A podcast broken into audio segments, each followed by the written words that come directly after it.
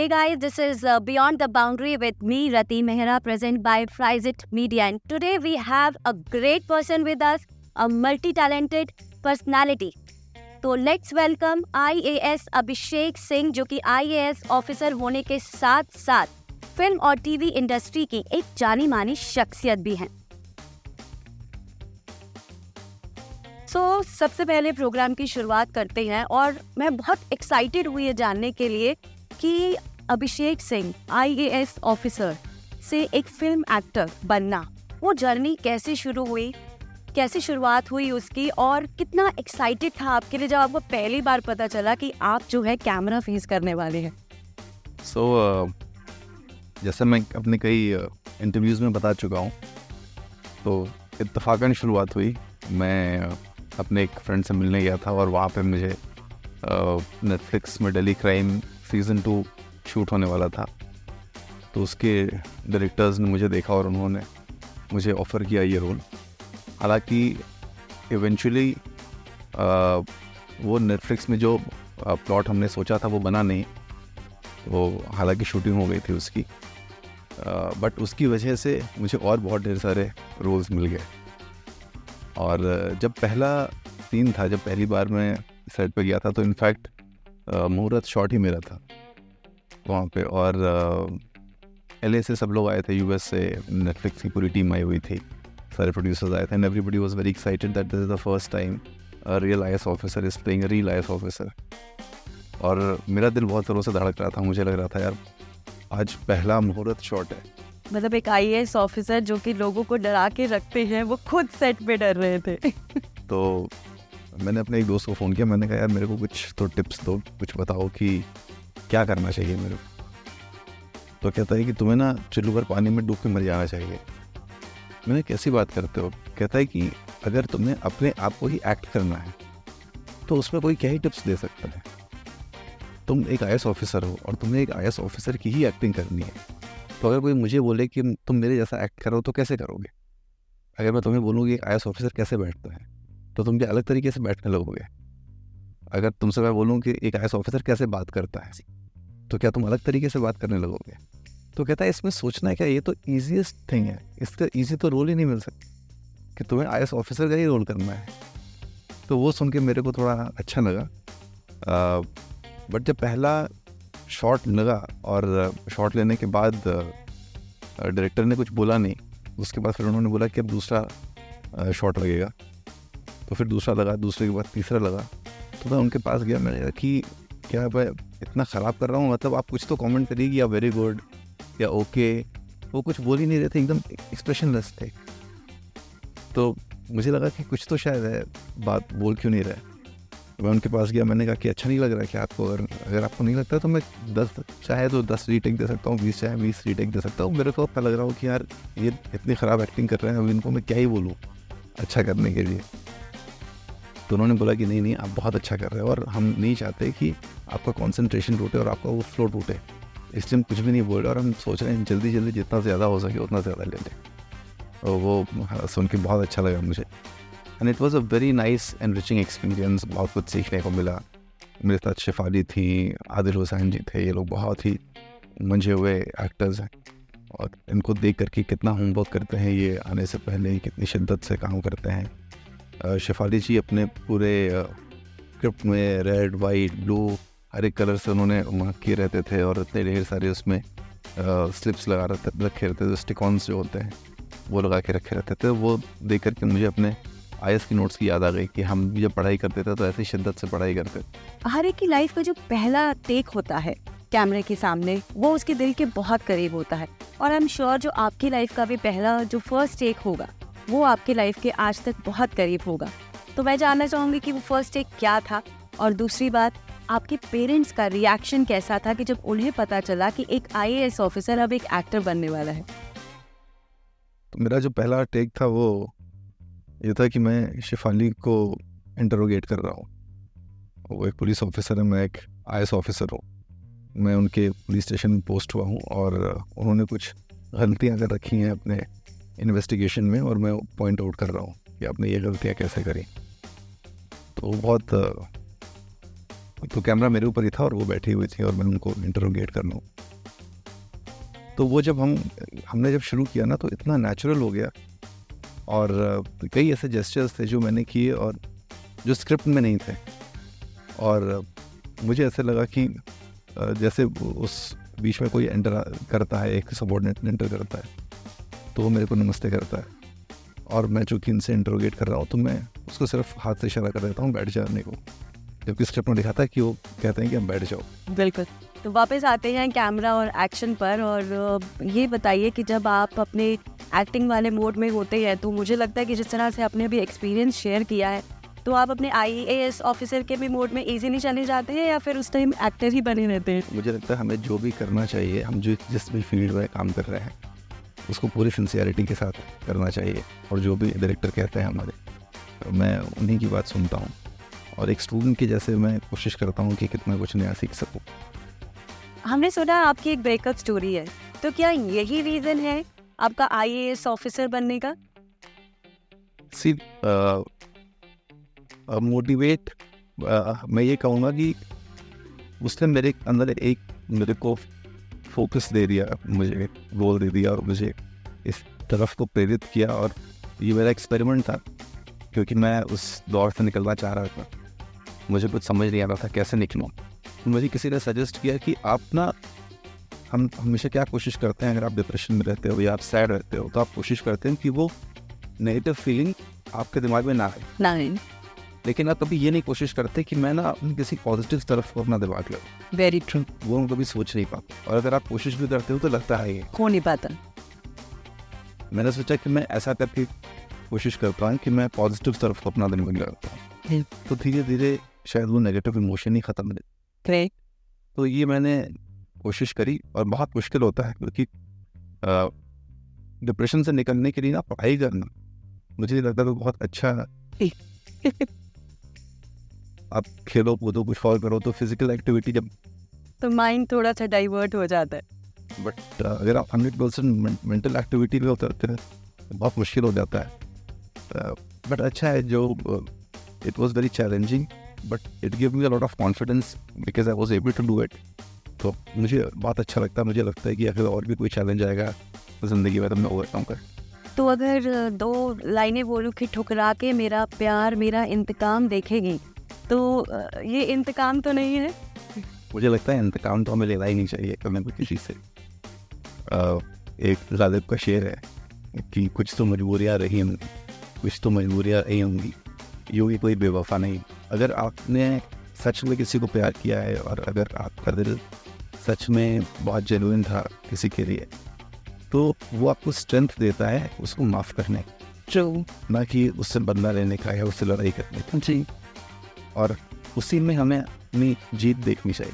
जो हमारी आप उसको विक्ट्री कह लो या जो भी कह लो वो उसी में होनी चाहिए कि हम कितने साफ़ मन से इस दौर से गुजर करके बाहर आ गए। बिल्कुल और कहते हैं ना कि प्यार में ताकत होती है और वो प्यार जो आज आपके साथ है वो प्यार जो कभी ना कभी आपका एक बेस्ट फ्रेंड एक बेस्ट फ्रेंड था आपका आपकी वाइफ उन्होंने किस तरह से आपको सपोर्ट किया? उन्होंने सपोर्ट किया गया वो तो आज तक करती हैं और अ, मुझे बहुत डिसिप्लिन में भी वही रखती हैं। अ, हर वक्त की कब उठे कब सोए कब खाना खाया कब पानी पिया कितना काम किया तुमने आज। Okay. He is very focused कई चीज़ें होती हैं जो मुझे अपनी सर्विस से रिलेटेड अपने एक्टिंग करियर से रिलेटेड या अपने सोशल ऑन्टरप्रेन्योरशिप में भी जो जो मैं करता रहता हूँ। तो एक्टिंग करियर में भी वो आपको हेल्प करती हैं? फिर मेरी एक्टिंग बिल्कुल अच्छी नहीं है। वो इन सेट पे आती है तो मैं और कॉन्शियस हो जाते हैं। अच्छा apart from the film industry अगर हम बात करते हैं आपके आईएएस के करियर की तो हमने सुना है कि एक फ़ोटो पोस्ट करने पर सोशल मीडिया पे आपको सस्पेंड कर दिया गया था। वो क्या स्टोरी है? वो स्टोरी है कि मैं गया था गुजरात। ओके। मैंने ज्वाइन किया। ज्वाइन करने के बाद मैंने अपने सारे कॉन्स्टिट्यूंसी का इंस्पेक्शन किया। वहाँ पे सब लोगों से मिला और मिलने के बाद मैं वापस आया। बहुत ढेर सारे लोग थे वहाँ पे। उन्होंने बोला कि सर हमें आपके साथ फ़ोटो खिंचानी हमने आपके ऑफ़ कोर्स ये सब तो फ़ोटो खिंचा देते हैं। तो सब लोगों ने फोटोग्राफ खींचा नहीं उनमें से किसी एक बंदे ने कहा कि सर आप भी खड़े हुई है आपकी हमने अपनी गाड़ी के साथ तो जो हमारा ड्राइवर था उसने बोला कि सर आप हमारी गाड़ी के साथ एक फ़ोटो फोटोग्राफ नहीं आप चले जाएँगे कर मैंने कहा ठीक है मैंने उसके साथ एक फ़ोटोग्राफ खींचा ली गाड़ी के साथ और फिर उसके बाद एक फ़ोटोग्राफ खिंचाई जो मेरे साथ जो मेरे स्टाफ थे वहाँ पे जो मुझे मिले हुए थे उनके साथ ओके तो मैंने वो फोटोग्राफ शेयर कर दी और वो फोटोग्राफ कुछ लोगों को नहीं पसंद आई आपके और आपकी वाइफ का एक इनिशिएटिव है सिग्मा जो कि आपने बच्चों के लिए शुरू किया है। इस इनिशिएटिव के बारे में हमें बताइए इसके पीछे एम क्या था वजह क्या थी इसकी शुरुआत करने में? हम लोग गए थे आई एम अहमदाबाद एक लेक्चर के लिए। तो वहाँ पे बहुत से स्टूडेंट्स ये बोलने लगे कि गवर्नमेंट ये नहीं करती गवर्नमेंट वो नहीं करती गवर्नमेंट अगर ऐसा करे तो और अच्छा रहेगा ऐसा करे तो और अच्छा रहेगा। तो हमने बोला आप लोगों को शायद पता नहीं है कि गवर्नमेंट की लिमिटेशन क्या है। हम्म। और मैं आप लोगों को इन्वाइट करता हूँ कि आप लोग आइए और गवर्नमेंट के साथ काम करिए। अगर आपको लगता है कि आप कुछ चीज़ों में बेहतर काम कर सकते हो या कुछ बेहतर आइडियाज़ दे सकते हो बेहतर तरीका दिखा सकते हो ओके okay. तो आप हमें दिखाओ हम्म। यहाँ बैठ के क्रिटिसाइज करने से तो कुछ नहीं हुआ राइट right. तो उसमें से कई लोगों ने वॉल्टियर किया और आगे बढ़कर किया है तो हमने एक प्लेटफॉर्म बनाया स्टिग्मा जिसका फुल फॉर्म है students for involve governance and mutual action okay फिर नीति आयोग के साथ में हमने कोलैबोरेशन किया और नीति आयोग ने कुछ कुछ पॉलिसी प्रॉब्लम्स अपनी उनको दी और हमने उनको सॉल्व किया। हम्म। उसके बाद कोविड आ गया। कोविड में उन लोगों ने आईटी और IIMs फिर आई के भी बच्चे जुड़ गए हमारे साथ में। उन लोगों ने एक प्लेटफॉर्म बनाया जो कि जॉब पोर्टल था। Okay okay. जिसपे जॉब सीकर्स और job creators okay and became a huge hit during COVID उसमें और ढेर सारे फ़िल्म स्टार्स भी हमारे साथ जुड़ गए। शिल्पा शेट्टी जी जुड़ी जॉन इब्राहिम जुड़े।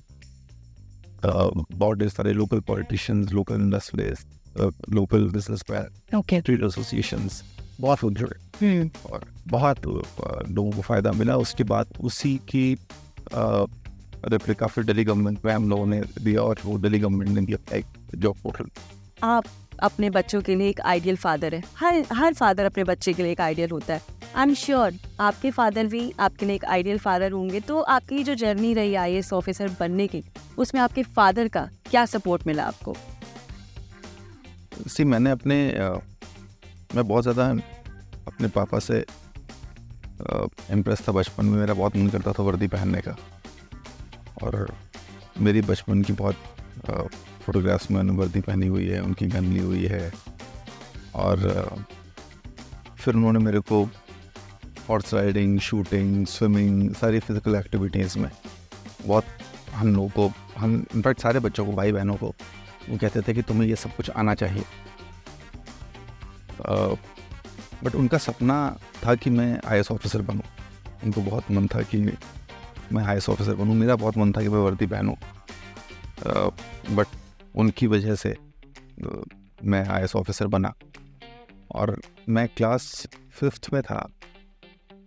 तो उस टाइम पे एक जूनियर लेवल पे एक स्कॉलरशिप का एग्ज़ाम होता है। जिसमें हम लोग फॉर्म भर रहे थे तो पापा ने बोला कि तुम्हें भी भरना चाहिए और you should also be self dependent कि तुम्हारी पढ़ाई का खर्चा तुम्हारी खुद की स्कॉलरशिप से चलना चाहिए। तो मैं वो फॉर्म भर रहा था। उस फॉर्म में ये था कि what do you want to become in your life तो मुझे तो मैं पापा के पास ले गया पापा, मैंने कहा, पापा इसमें ये पूछ रहे हैं कि आप क्या करना चाहते हो? तो पापा ने फॉर्म मेरे से लिया और उसमें लिख दिया कि I want to be an I A S officer तो मुझे उस टाइम पे आई ए एस का फुल फॉर्म भी नहीं पता था। बट तब से मेरे जहन में ये हो गया कि मुझे पापा ने अगर ये बोला है तो मुझे ये बनी। ग्रेट तो मतलब आपने अपने फादर का जो ड्रीम था वो पूरा किया। तो मैंने ये भी सुना है कि आपने स्कूल टाइम में आप एक्टिंग भी करते थे।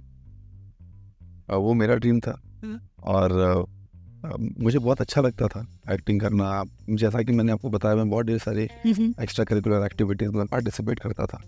तो acting being one of them उसमें फादर सपोर्ट करते थे आपको? या कभी डांट पड़ी है? पापा का सिर्फ़ ये था कि तुम्हें पढ़ाई करनी है और क्लास में हमेशा फ़र्स्ट आना है। कोई रीज़न नहीं है कि तुम सेकंड आओ क्योंकि मैं ऐसी कोई कमी नहीं छोड़ता किसी भी चीज़ में। कि मेरे बच्चे पढ़ाई ना कर सकें। तो तुम्हें फ़र्स्ट आना ही आना है और तुम्हें आई बनना है। वो उस चीज़ पे एकदम नॉन कॉम्प्रोमाइजिंग नेचर था। तो अ, कहते ना दुनिया का दस्तूर होता है कि कुछ पाने के लिए कुछ खोना पड़ता है और आपने तो इतना कुछ अचीव किया है। और आई एम श्योर कि आपकी लाइफ में कभी ना कोई ऐसा एक वक्त आया होगा कि कोई चीज़ आपके हाथ से छूट गई हो इस जर्नी के अंदर। क्या ऐसी कुछ चीज़ है जो आप याद करना चाहेंगे? सीन ज़िंदगी को देखने का ना दो नज़रिए होते हैं। एक तो नज़रिया जैसे आपने बोला कि कुछ चीज़ छूट गई हो। तो वो एक ना हिसाब किताब का नज़रिया है कि आप बैठते हो और फिर आप सोचते हो कि मैंने क्या पाया और क्या खोया। हम्म। कितनी जगहों पे मुझे फ़ायदा मिला कितनी जगहों पे मुझे नुकसान हुआ। एक वो नज़रिया होता है। दूसरा नज़रिया ये होता है कि जो भी हो रहा है ना सिर्फ़ वही हो सकता था। ओके। और उसके अलावा कुछ और हो ही नहीं सकता था। तो अगर आप उस नज़रिए से चलते हो तो आप बड़े सेटिस्फाइड फील करते हो कि यार और कुछ हो ही नहीं सकता था तो फिर क्यों सोचना? और मुझे लगता है सेकंड वाला जब आपका है नज़रिया वही आप लेकर चले अब। वही लेकर के चलें तो कितना सुकून है ना दिल को सुकून है। सोचना ही नहीं कि क्या हो सकता था क्या मिल सकता था जो छूट गया। क्योंकि एक्चुअली आप ना उस नोशन में जीते हो कि ये हो सकता था अगर मैंने ये नहीं किया होता तो शायद मैं ये और बेहतर कर लेता। एक कमी है एक कमी रह जाती है इकोनॉमिक्स में एक इसी चीज़ को कहते हैं अपॉर्चुनिटी कॉस्ट कि अगर आप ये नहीं कर रहे होते तो इसी वक्त में इसी टैलेंट के साथ आप अगर ये कर रहे होते तो कितना फ़ायदा मिलता। तो अगर आपने यहाँ पे लेट से हंड्रेड यूनिट्स का फ़ायदा कमाया और अगर आप यहाँ पे यही काम कर रहे होते तो आप टू हंड्रेड यूनिट्स का फ़ायदा कमा रहे होते। तो आपको टोटल हंड्रेड यूनिट्स का नुकसान है जबकि आपने यहाँ पे भी हंड्रेड यूनिट्स का फ़ायदा कमाया हुआ है। तो वो कमा करके भी आपको नुकसान है तो जो बंदा ऐसे सोचेगा वो हंड्रेड यूनिट्स का फ़ायदा तो ले रहा है तो भी उस नुकसान में जी रहा है कि उसको हंड्रेड यूनिट्स का भी, भी नुकसान होगा बट जो बेचारा एकदम नाइवली सोचेगा वो कहेगा मेरे को तो सौ का फ़ायदा हुआ मैं मस्ती करता हूँ इसमें. Exactly exactly. तो जो थॉट आपने बताया तो मुझे नहीं लगता कि आपने कभी एक्टिंग के बारे में सोचा हो क्योंकि आप जब फ्लो के साथ जा रहे हो तो जो आ रहा है ठीक है। तो एक्टिंग की तरफ़ कैसे आपको मतलब एक रोल मिला वो हमें बताइए। वो जैसा मैंने आपको बताया कि पहला आ, मेरी शुरुआत हुई डेली क्राइम से। फिर उसके बाद मुझे एक टी सीरीज़ एक गाना शूट करने वाला था। उसमें जो डायरेक्टर थे उसके, उन्होंने जो एम डी टी सीरीज़ के भूषण जी, उनको मेरी फ़ोटोग्राफ दिखाई, एक मेरी फ़ोटोग्राफ आई थी। मीडिया में काफ़ी ये न्यूज़ सर्कुलेट होने लगी कि एक real life I officer real life role play कर रहा है। तो बहुत लोग इस चीज़ को लेके क्यूरियस थे कि ऐसा कैसे हो रहा है। तो मेरी एक फ़ोटोग्राफ छपी थी। उसको लेकर के वो डायरेक्टर गया उनके पास बोले कि, सर, मुझे इनको लेना है। ये आजकल काफ़ी पॉपुलर है तो इनको लेते हैं गाने में। तो कहते हैं, ये तो मेरे दोस्त ही एक्टिंग करते हैं। कहते हैं हाँ। फिर उन्होंने मुझे फ़ोन किया, बोले, अरे, बस आप एक्टिंग करने लगे मैंने कहा, ऐसे ही थोड़ा बहुत कोशिश कर रहा हूँ। तो बोले, आप म्यूज़िक वीडियो करोगे? मैंने कहा, मुझे डांस तो आता नहीं है तो मुझे नहीं पता मैं कैसे कर पाऊँगा। बोलते नहीं डांस का नहीं परफॉर्मेंस का है। तो मैंने कहा, आप परफॉर्मेंस का तो कर लेंगे। और फिर उन्होंने जो रोल मुझे दिया, वो भी मेरी ज़िंदगी से ऐसा ही मिलता जुलता था जो आप अभी ब्रेकअप की स्टोरी पूछ रहे थे। तो वो मुझे किरदार बहुत पसंद आया। और पहला मेरा म्यूज़िक वीडियो था, बहुत शिद्दत से उन्होंने शूट किया। दिल तोड़ के हंसती हूँ मेरा वफाई मेरी याद करोगी। बिल्कुल। उसे बिल्कुल आपने उसी तरह का ही, मुझे लगता है एक रियल जो स्टोरी थी, उसे रील के अंदर कन्वर्ट किया गया है। हाँ मुझे ऐसा लगा कि जैसे मेरे लिए उन्होंने किरदार लिखा हो। तो अब अगर आपके आगे फ्यूचर प्रोस्पेक्ट की बात करें तो आगे फ्यूचर में आप एज एन एक्टर अपने आप को कहाँ देखते हैं? क्या आ, सोच है अब आपकी आगे? अब मैं ऐसे रोल्स करना चाहता हूँ जिससे ना कुछ ना कुछ मैं मैसेज दे सकूँ या मुझे भी कुछ उससे फील हो कि मैंने कुछ किया है। तो ऐसे कुछ रोल्स हैं। एक अभी मैंने पहली फ़िल्म करी है जिसमें जो कुणाल कोहली जी डायरेक्ट कर रहे हैं। जिसमें मैं हूँ अनन्या बिरला हैं बॉबी देओल हैं राहुल बोस हैं। बहुत अच्छी वो पॉलिटिकल सिस्टम को आ, के बारे में काफ़ी अच्छी इंसाइट देती है वो फ़िल्म उसके बाद एक दूसरी फ़िल्म है जो कि मेडिकल सिस्टम के बारे में है and it's a crime thriller और वो कर रहा हूँ। तो ऐसे ही कुछ मीनिंगफुल रोल्स मीनिंगफुल सब्जेक्ट्स वैसे मैं कोशिश कर। कि जो लाइफ है बहुत ही दिलचस्प रही है। जैसे आपके फादर ने आपको बोला कि सिर्फ़ पढ़ना है और कुछ नहीं सोचे। इस तरह से और भी बच्चे हैं। लेकिन आपने आप, आपको मौका मिला और आप मीडिया इंडस्ट्री में आए। तो आप बाकी लोगों को क्या मैसेज देना चाहते हैं? जो ये जो ये सिर्फ़ समझते हैं कि ना सिर्फ़ पढ़ के एक एक अहदा हासिल करना ही इम्पोर्टेंट होता है। अपनी जो जो दिली ख्वाहिशें होती हैं जो आप करना चाहते हो और वो भी ज़रूरी है लाइफ में। जैसे आपने अपनी पूरी की। मैं तो हमेशा कहता हूँ कि ज़िंदगी ना दिल से जीनी चाहिए। जितनी बार भी मैं इंटरव्यू देता हूँ, मैं एक लाइन ज़रूर बोलता हूँ कि दिल ऐसा होना चाहिए, जैसे रईस बाप की बिगड़ी हुई औलाद। और दिमाग ऐसा होना चाहिए, जैसे एक ताकतवर और रईस बाप, जो अपने बच्चे को कुछ भी करने से ना रोके। तो हम ज़्यादातर अपने दिल को क्यों रोकते हैं? क्योंकि दिमाग हमारा कहता है कि जो आप सोच रहे हो, जो आप चाह रहे हो पता नहीं हो पाएगा कि नहीं। पता नहीं तुम कर सकते हो या नहीं कर सकते। तो चूँकि आपका दिमाग कमज़ोर है तो आप दिल के ऊपर जुल्म करते हो। और जब आप दिल के ऊपर जुल्म करते हो तो आप एक घुटी घुटी से ज़िंदगी जीते हो। तो अगर आपको अच्छी, खुश, फ्री ज़िंदगी जीनी है तो अपने दिमाग को मज़बूत बनाना, इसमें दिल का प्रॉब्लम नहीं है। तो लोग क्या करते हैं, अपने दिल को समझाने लगते हैं अरे भाई प्लीज़ इतना होता हाँ ये मत करो हाँ। तो अगर अच्छी ज़िंदगी जीनी है बड़ी ज़िंदगी जीनी है तो बड़ा सोचो अपने दिमाग को मज़बूत बनाओ अपने ऊपर काम करो अपनी अपने अंदर काबिलियत लेकर के आओ अपने आप को और ताकतवर बनाओ ताकि आप जहाँ पे भी बैठो आपको वो कॉन्फिडेंस रहे कि यार ठीक अगर मेरा ये मन किया तो कल को मैं ये कर लूँ। और ज़िंदगी ना एक प्रोफेशन से नहीं डिफाइन होनी चाहिए। मैं मुझे हमेशा लगता है कि जनरली हम क्या कहते हैं कि भाई आप कौन है? आप मैं जी डॉक्टर हूँ। आप कौन है जी? मैं इंजीनियर हूँ। आप कौन है जी? मैं मैं बिज़नेस मैन हूँ। आपको लगता है कि आप सिर्फ़ एक फ़ील्ड में ही काम कर सकते हैं। और वो इसलिए हमें ऐसा लगता है कि आज से पहले ज़्यादातर लोगों ने एक ही फ़ील्ड में काम किया। हम सभी की लाइफ में कोई ना कोई कहानियाँ किस्से होते हैं। जब हम उन्हें याद करते हैं तो कभी कभी हमें प्यार आता है कभी कभी हम डर जाते हैं या कभी कभी हम हँसते हैं और कभी कभी हम इमोशनल हो जाते हैं। तो आई एम श्योर आपकी भी लाइफ में कुछ ऐसे कहानी किस्से होंगे, जिसके बारे में जब आप सोचते होंगे तो ऐसे कौन से इमोशंस हैं जो आपके सामने आते हैं? डरने का तो थोड़ा बहुत डर का एक, किस्सा है। एक यूपी में एक डिस्ट्रिक्ट है बांदा करके जहाँ मेरी वाइफ अभी ज़िलाधिकारी हैं डिस्ट्रिक्ट मजिस्ट्रेट हैं। वहाँ मेरे पापा बहुत पहले पोस्टेड थे। और वहाँ पे एक करवी करके जगह है बांदा के अंदर। तो वहाँ एक ददुआ करके आ, उस टाइम पे एक डकैत कहते थे उसको वो था क्रिमिनल था। तो उस वो क्या करता था कि बहुत वहाँ के जितने भी प्रोमिनेंट बिज़नेस मैन हैं उनको उठा लेता था और उनसे एक्सटॉर्शन करता था और अगर वो पैसे नहीं देते थे तो मार देता था उनको। तो जब पापा पोस्टेड हुए तो वहाँ पे उस टाइम पे भी उसने किसी को ऐसे ही उठा लिया।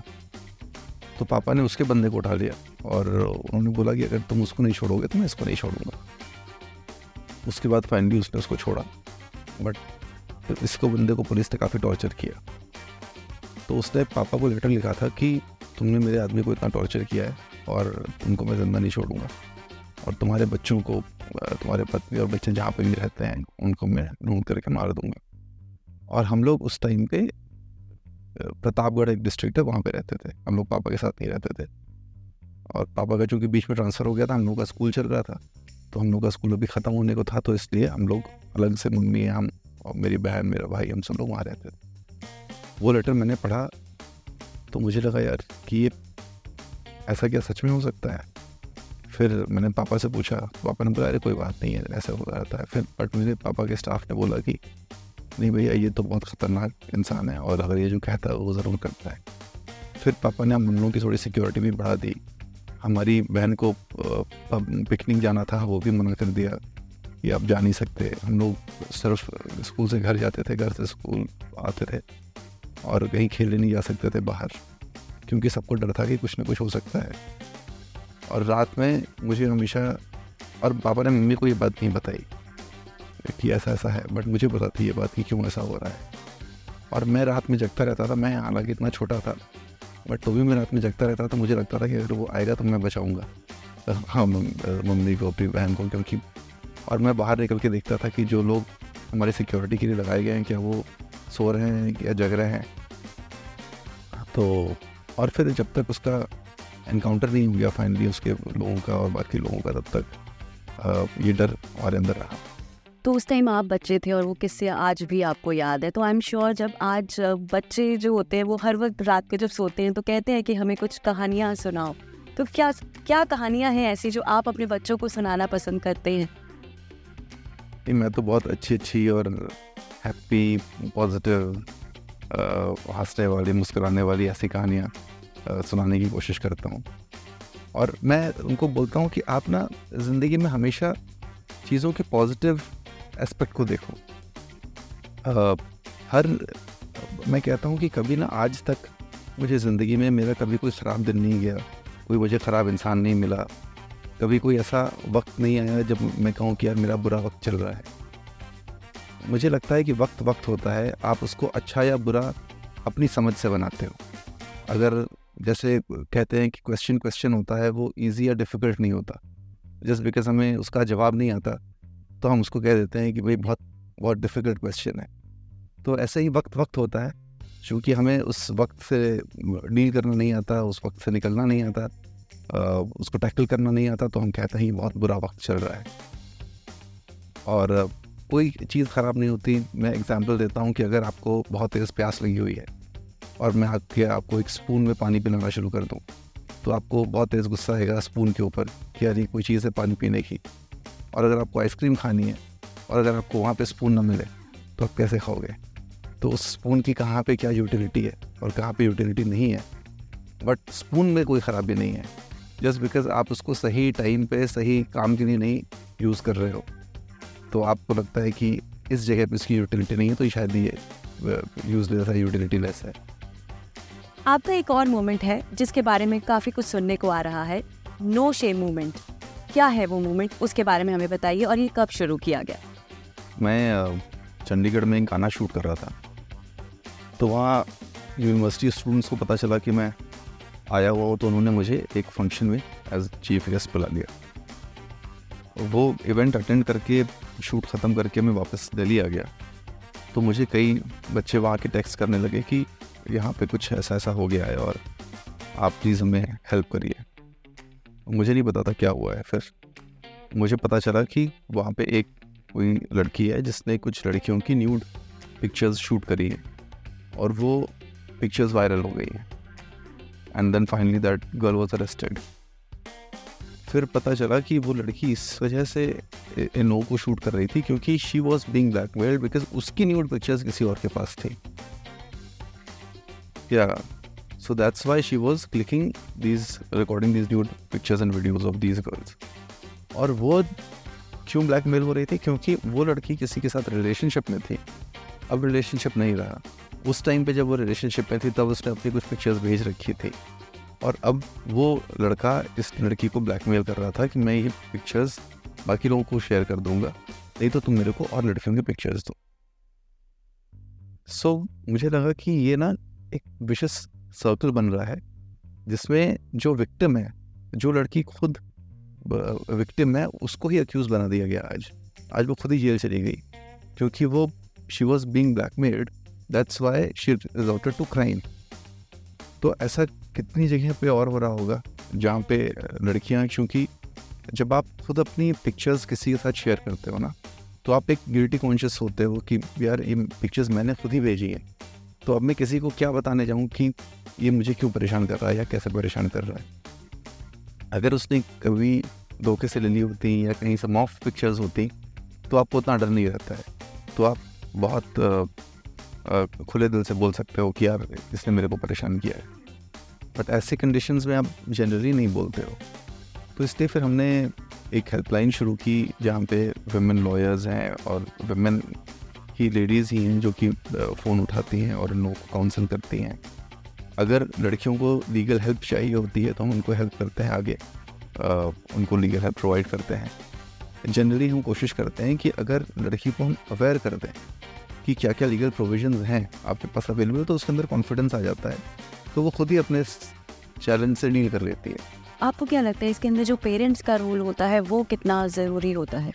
पेरेंट्स का रोल बहुत इंपॉर्टेंट है बट क्या है कि ऐसी एज में ना जनरली अगर आप सिक्सटीन टू एटीन नाइनटीन की एज में होते हो तो आप उतने कंफर्टेबल नहीं फील करते अपने पेरेंट्स से ऐसी बातें बताने में। आप डरते हो।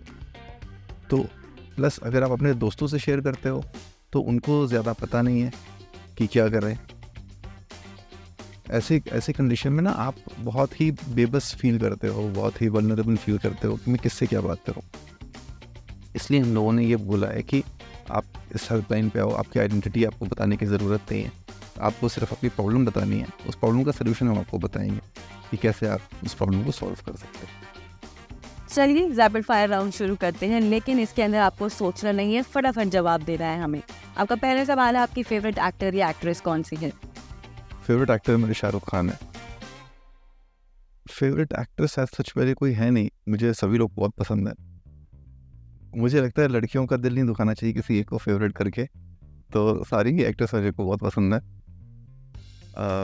तो शाहरुख खान की ऐसी कौन सी बात है जो आपको पसंद है उनके बारे में या जिनको आप फॉलो करते हैं? जब मैं प्रिपरेशन कर रहा था ना आई की तो उस वक्त मैं फ़िल्म फेयर पढ़ता था। और उसमें शाहरुख खान के इंटरव्यूज़ पढ़ता था। फ़िल्म फेयर पढ़ते थे वाह। और जब वो मुझे मिले तो भी मैंने उनको बोला। मैंने कहा कि मैं आपके इंटरव्यूज़ पढ़ करके मैं इंस्पायर होता हूँ। लोग कंपटीशन सक्सेस रिव्यू पढ़ते हैं, प्रतियोगिता दर्पण पढ़ते हैं, इतना कुछ पढ़ते हैं। मुझे उनके इंटरव्यू से बहुत इंस्पिरेशन मिलती थी और आज भी मिलती है। जैसे वो हेड स्ट्रॉन्ग है ना, एक मुझे उनकी लाइन याद आती है। वो कहते हैं कि अगर मेरे को एक कमरे में बंद कर दिया गया है और उससे निकलने का कोई तरीका नहीं है, सिर्फ़ दीवार तोड़ना ही तरीका है और मेरे पास दीवार तोड़ने के लिए कुछ भी नहीं है तो I bang my head against the wall it doesn't matter my head will bleed but I will still bring the ball तो वो जो हेड स्ट्रांगनेस है ना कि आपके अंदर इतनी ज़्यादा शिद्दत होगी यार, मैं जो चाहूँगा ना वो कर ही लूँगा।